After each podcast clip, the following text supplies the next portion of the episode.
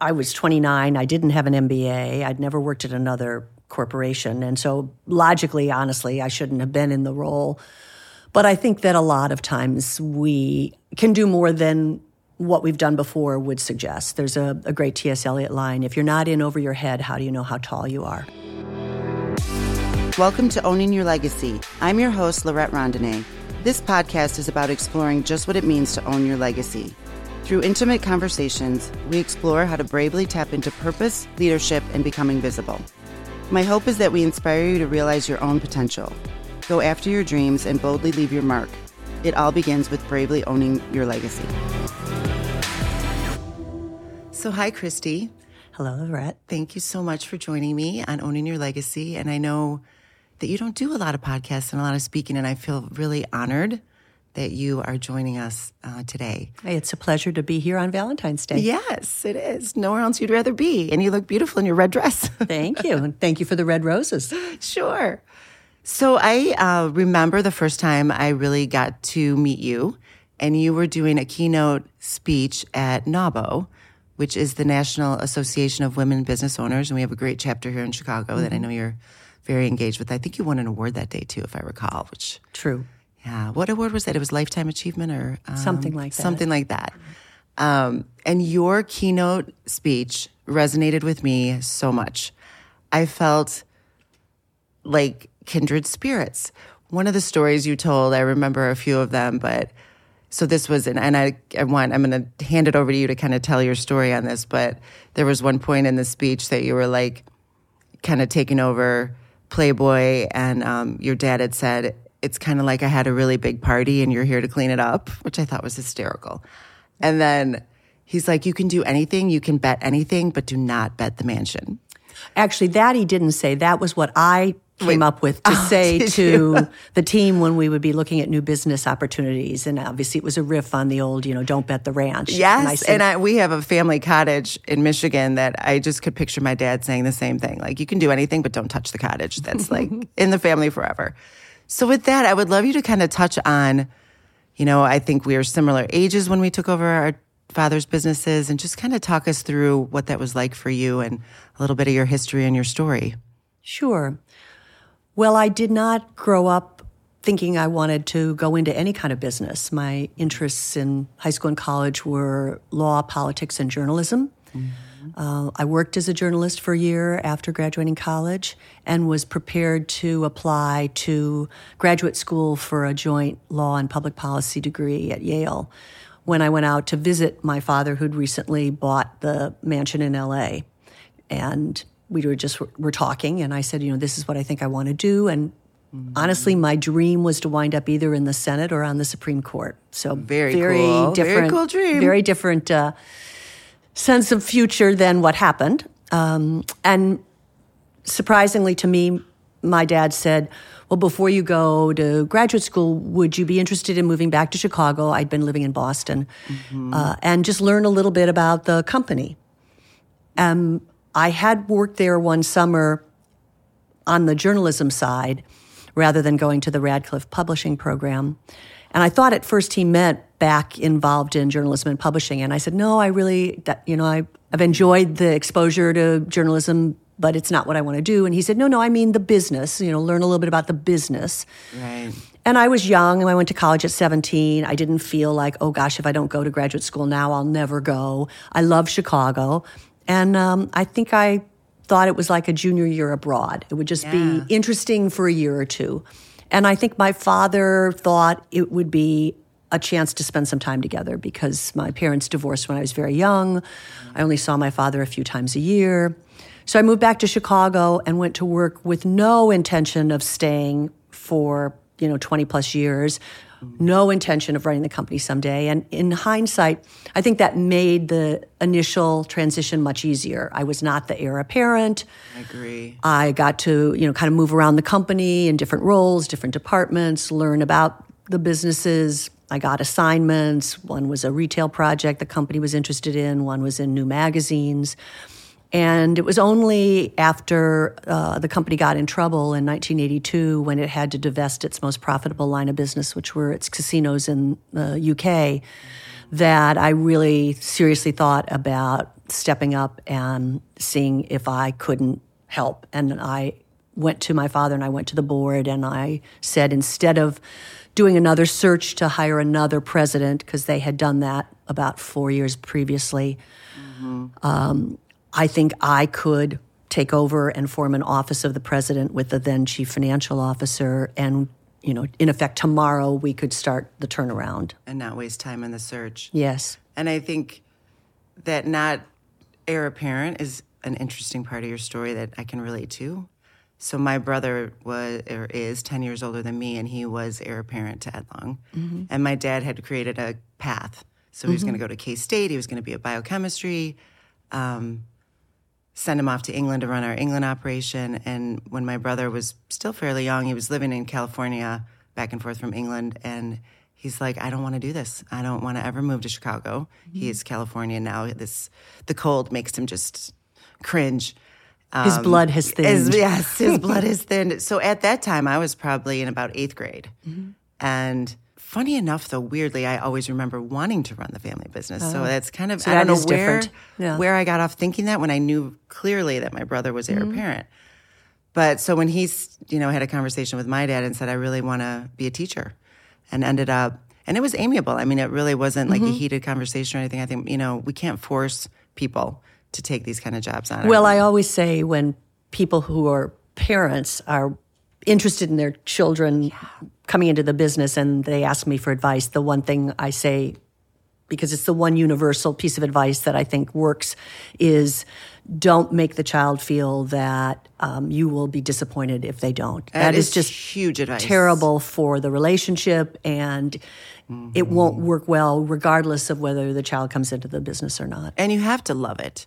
And I, you know, I have. Um, so I'm the youngest of seven, so there was a lot of siblings there, but nobody else really, at least at that point, wanted it at all. I was, I wanted and I loved it, and I had a, a vision. And I have five boys, so I hear what you're saying, and I have definitely not. If they're interested, I love talking right. about it, but they, I want them to find their happiness and their joy and their purpose. So, one of the, another question that comes out of that time in your life, and so I was 26 when I joined. you were 29, but I I was 30 when I came became president. I had to fire my boss. So, mm-hmm. um, and it was kind of a similar situation of like, is she ready? Can she do this? Um, but what was your vision at that time? Did you have a vision for Playboy that you're like, this is what I feel its purpose should be, or it's no, at that moment, my vision was um, save the company. Survive. Yeah, yep. yeah. I mean, the company had just reported a fifty million dollar loss. The banks pulled the lines of credit. The stock plummeted. This Morale so was. I mean, I didn't have that big know, of a number, but the same story. uh, you know, needless to say, terrible. And um, I was twenty nine. I didn't have an MBA. I'd never worked at another corporation, and so logically, honestly, I shouldn't have been in the role. But I think that a lot of times we can do more than what we've done before would suggest. There's a, a, great T.S. Eliot line if you're not in over your head, how do you know how tall you are? Oh, I love that. So um, we really set about focusing on um, managing for cash and getting the company back on sound financial footing. And because my father had voting control, even though it was a publicly traded company, I didn't have to worry about earnings. I didn't have to worry about the stock price near That's term. huge. I didn't. So I, didn't I really could that. focus on cash. So you knew that it couldn't have been sold out from underneath Correct. you. That is very important. Yeah, it was. It was very helpful because, as you know very well in business, one of the keys is you know what are you measuring what are what is what are the key data points that you're looking at and for us it was cash so mm. uh, if i had an mba i would say we rationalized the lines of business since i don't i would say we dumped the losers yes. so yes. i sold or closed a lot of different businesses and only if some years later after my father had a stroke and fortunately recovered but really kind of decided I don't want to be chairman CEO of a publicly traded company. And I became CEO, did my focus turn to what's the vision for the company. And that's mm-hmm. really when we created the vision of not being a publishing company, but being a brand driven multimedia company. I love that story and I want to get there, but I, I think that is so true that that there's gradual steps that we took or we take. And ours was very similar that when I my dad had never done a layoff um, when I joined, and well, I had Garrett and came back after maternity leave, and it was, and he was a mess about it. It was the bank was calling the loan. We had put in um, a big spray dryer and some other equipment. So we were leveraged for the first time probably ever, and then lost a big account. And his friend came in when the bank called the loan and had a million dollars in his briefcase and really bought us time. But that survival mode, as hard as it was, was I don't know how you feel about this, but some of the most exciting time because everybody was going towards one mission of survival. And I think I read you were talking about it was people knew we had to make a change. Mm-hmm. So I think both of us were blessed in that regard that we could come in and change stuff and throw stuff at the wall and see what stuck and go with our gut and and it worked. Yeah, I do think crises um, offer opportunities. Right. Um, you know, when he was chief of staff, Rahm Emanuel famously said, "You know, don't let a good crisis go to waste." And there's it's, there is such a good point. Truth to that, because to your point, when things are going really well, it's not easy to um, drive change. Right. You know, human beings are creatures who like the familiar. Right. Stable. And, you know, if everything is going well, you know, my attitude is, well, why should I have to do anything differently? Mm-hmm. When things are in crisis, the question isn't whether, but what. And that gives you permission to um, mm-hmm. think afresh about what business do you want to be in, how to build for success, what has to change. And I think that when we go through those moments, that's also what forces us to look deeper. Like you were saying, I had to shed some of the businesses. Similarly, it's aha moments where you go, these X amount of customers are 80% of our business and we need to diversify, or mm-hmm. it makes you really study. And I don't have an MBA either, and I, I think we don't need them. We can, you can. Well, I once said I have an MBWA, which is management by walking around. Yeah, that's so hugely it kind of important. underscores that. Yeah, there's a lot to be learned by observing and. And both of us having similar. Um, I came in through the bottom, thank God, before the bottom dropped out. I had, and well, even during that, started in you know food science. I always wanted to be the liaison between the salespeople and the technical team. Believed it was like that was just a missing unity link. And then the bottom dropped out, and I was in customer service. I was in, but I had I loved that, and it wasn't really by design. It just happened that I got to try all these different mm-hmm. positions, like you were saying, before really stepping in to the title of president. And I didn't take the title of CEO over until probably two years after my dad passed, which was like mm. 2009. And I felt like I had to earn it before I could take that. So I'd love you to kind of go back to after your dad had a stroke and then you kind of changed the business model, it sounds like at that mm-hmm. point. So what year are we in then? 88. 88, okay.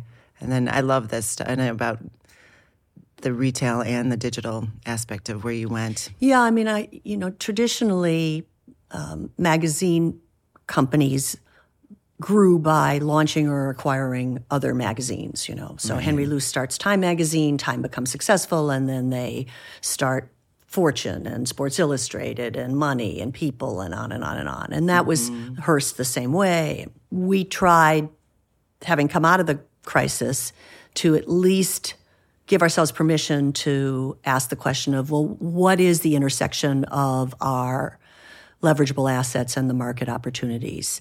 And because it was in the late 80s, and cable television had started to get traction, which created not three channels of television like the networks, but 50 right. channels of television. And video was coming into people's homes. It just, I think, led us in a direction to say that actually our most leverageable asset was the Playboy brand mm-hmm. more than our expertise as a publisher. And we could capitalize on that by thinking about creating a style of content across media platforms and a, a brand that we could leverage through licensing. So we started in cable, and then that took us into satellite, and we started in video, and then that took us into DVDs, and then we became the first magazine to actually launch online in 94 and built a very profitable multi uh, revenue stream digital business. Mm-hmm. And that transformation, which at the time I said is kind of like we went from being a railroad company to being a transportation company, you know, affected everything from how we were organized to what kind of talent we recruited to, you know, how we thought about moving content. And you know, to this day, arguably, a lot of much bigger media companies are still struggling to redefine themselves as, you know, brands and content that live beyond their pages. Yeah. Very trailblazing. And really, we during our time we read Good to Great, Mm-hmm. which is I, I still love that book, and it really does make you figure out who you are and what your hedgehog concept is, and the focus. So we ended up becoming really incredibly focused in flavors around dairy. That was Mm-hmm. our history, and that was our expertise, and it did define a lot of res- um, decisions of who we hire, where we, and helped us compete with humongous flavor companies. So, yeah, that knowing your brand is really important. I loved when you you were talking about Harley as a brand and Mm. Honda as a motorcycle, and mm-hmm. you went through. You really get that concept, and I think Yeah, I mean, I do think the word brand is overused. You know, we use it mm. as a synonym for any product name or any company name. And I suppose that's okay. I just am a little bit more rigorous in how I think of, let's just say, true brands, which have to have a personality, have to have kind of an emotional, yeah, value based totally grounding that's what causes a consumer to sort of seek it out and use it as a symbol of self-identification so getting more and more point- important, in my opinion, especially with you know, the, like my my children. I know they buy based on brand of Tom shoes that gives back, or Mm-hmm. you know, they really want to believe in what the company stands for, and and quite frankly, for Edlong, I think that's a benefit because are kind of a unicorn in a in a certain space. So Mm-hmm. I know. I think it impacts um, employees as well as consumers, as well Yes. as investors. Um, I mean, the old days of if you kind of made your numbers and nobody in management went to jail and you didn't create a product that made anybody sick, you were doing a great Right. job. I mean, that's like table stakes Oh, now. Absolutely. That's the bare minimum. So then you left Playboy around 2009, Mm-hmm. right? Um, which was big year for the whole entire world, really, 2008, 2009. And I, what I found most amazing, and this was new learning for me, was the amount of women that bought your products. So I believe you said 80% of, the, Mm-hmm. the- retail Yeah. was purchased by women. And I thought, wow, Yeah. that was a huge accomplishment. Well, we learned from early research that, particularly the rabbit head itself, um, appealed to women as much as it did to men. That the attributes of fun, sexiness, sophistication, stylish, freedom were, you know, appealing qualities for women too. And so that Absolutely. encouraged us to move into women's products. Uh, around the world, uh, and even what we did in television at the time was quite deliberately intended to be sexy entertainment for couples, and that's wound up being successful. Probably for me, even more satisfying was that more than 40% of my executives were women when I That is left. phenomenal. And one of the keys to success in business and frankly for any organization is kind of constant innovation and constant agile thinking and diversity within Thought. the organization is what creates diversity of thought to your point and that's essential for innovative and fresh thinking so i think it's kind of a business imperative Another thing I'm curious about, and you didn't talk about this in your keynote too much. You've touched on your mom a little bit in certain places, and um, my mom's hugely important into my where I am and and so many of my values and beliefs. So everybody knows Hugh Hefner around the world. I'd love to learn more about your mom. If there's, you know, how she influenced you. i mean she really is the person who raised me um, she was married for 11 years wasn't a very good marriage she now is in a wonderful marriage uh, but they met when i was already in college so he he didn't raise me, but they've been together 50 years and he's lovely. But she really it's was the most influential see person. That doesn't matter what age we are to see. Oh, for sure. a successful relationship. That's that's Yeah, and she says, you know, it took me three times, and I said, you know, look, some people never find nothing right wrong person. with that. So, but yeah, I I think actually most of the qualities that I admire in myself and define me are qualities I got from her. My love of reading, my interest in politics and uh, civic engagement, um, my love of cooking and entertaining, um, my manners, uh, a sense of You look like her Intellectual from the pictures I've seen. You look a lot like her. Well, that's a high compliment. She's a she's quite a beautiful, woman. She is beautiful. In fact, she had a little heart incident um, a, a few months ago, and so the EMTs were there, and they went through the "What's your name?" You know, "What's your birthday?" And when she gave her birthday, the EMT, who probably was all of like twenty eight, looked at her and went. You're very well preserved. Is that cute? what a nice way to say that. You're well preserved. Oh, that's sweet. Does she have a big family? Did Four sisters. There were five girls, and um, her father was a streetcar conductor. Her mom stayed at home. Uh, neither of them had gone beyond high school, but they had very much the European immigrant attitude about the importance of education, as well as the importance of arts. So all five girls um, graduated college, and all five girls played an instrument all through grammar school, high school, and college. that's cool. So And I think I just think what a strong woman to you know raise you 2 on her own in that era really had to be quite a challenge. And um, yeah, I would say that my mom had to do that too. And I, I think that the interesting thing of my mom's history was grew up. Uh, so she was born in thirty three, no thirty four. My dad was thirty three. She was thirty four, and there was no choices. And even coming back to Playboy and the freedom and some of the values that you that you listed that. There was no choices. There was no freedom. You, we were Catholic. It was family. pretty limited. I mean, my mom was a teacher before she had kids, um, and she actually loved teaching. And years later, would go back and volunteer as a tutor for kindergarten students in North Chicago. Oh, that's great. But she probably would have been an architect or something different if Right. that had been a more supported option for someone at that age. She went, but if I recall, she went to U of I. Mm-hmm. So she went to college. So my mom, her her father passed away when she was 11 months old, and she Mm. was the youngest of four girls. So her mom had a struggle, Yeah. to just keep that going. And um, she brilliantly smart though, but ended up getting married. You know, 20, first baby at 21, and so by the time I came along, she had been a mother of these seven kids. So six kids under the age of seven. I can't even imagine. And then I was the seventh. But she was burnt out. Yeah. no and I was probably like, you know, third grade, so maybe like 10 or so. And she went back to school and it just started out community college, but she was so thriving and so stimulated by education and learning. And, and my dad didn't take it very well. He was, uh, and it's kind of sad.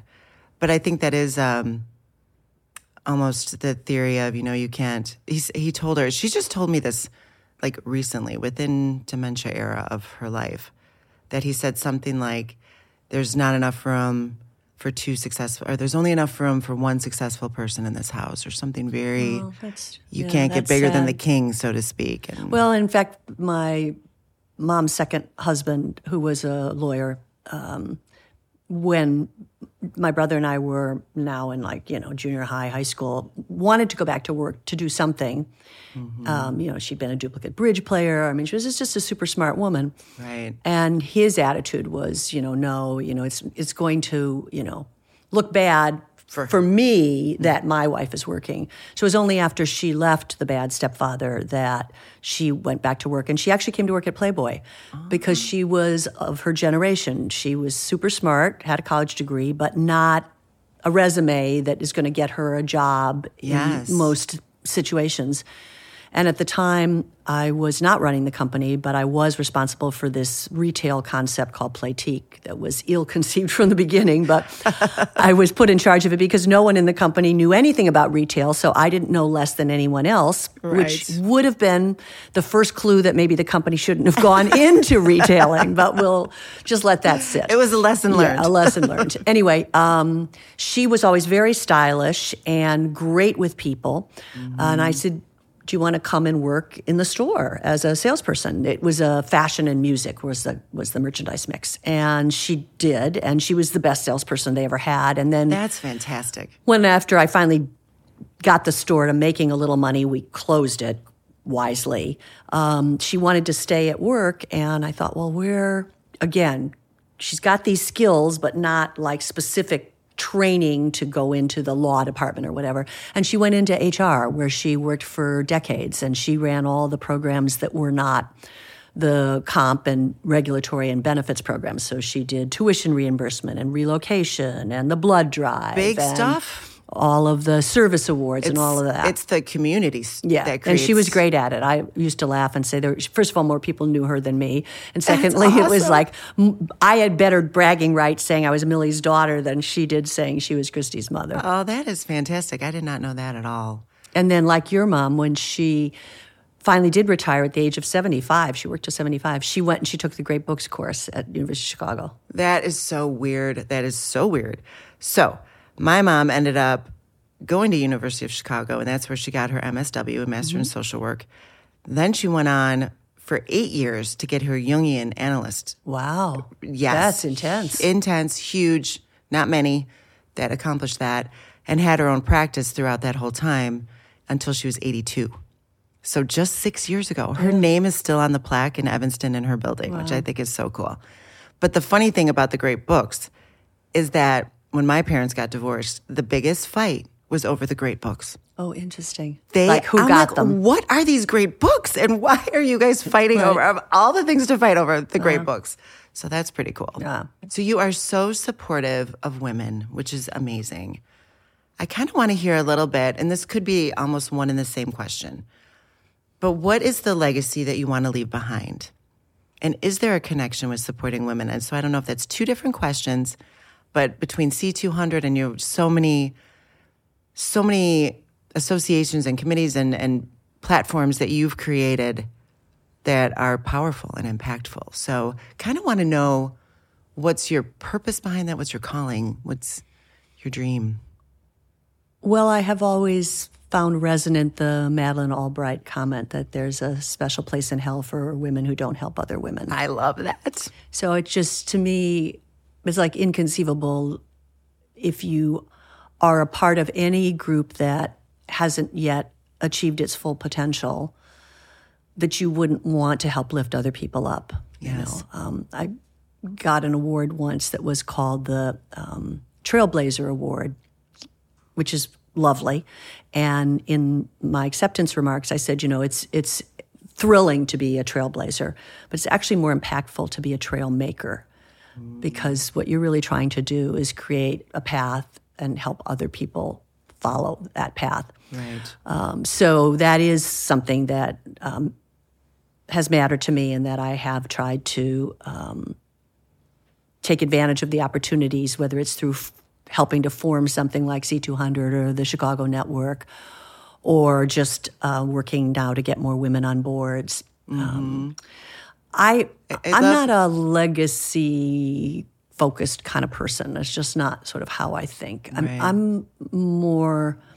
I put more stock in what am I doing every day, in every moment of every day, in my interactions with everybody that is A, something that I can feel proud of, and B, something that's making things a little bit better. And sometimes there are big opportunities, you know, like getting Barack Obama elected president was a big effing deal. Oh, That's like nothing. Just Um, and sometimes they're just being really, really nice big. to someone who's waiting on your table right. so that the next time you're there, they say, I just want to thank you for, you know, Yeah. seeing me and treating me like a person, which is a terrible comment on how apparently other people treat people who are in service positions, but nevertheless true. Remaining humble. So, yeah. I think that's yeah. that's huge. And I think using your name, using your influence for good.